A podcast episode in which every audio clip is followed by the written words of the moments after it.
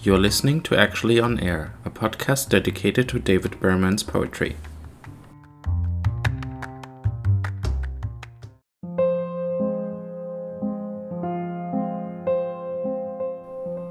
Imagining Defeat by David Berman.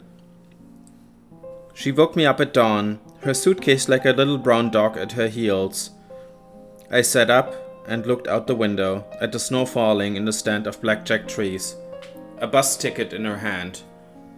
Then she brought something black up to her mouth, a plum, I thought, but it was an asthma inhaler. I reached under the bed for my menthols, and she asked if I ever thought of cancer.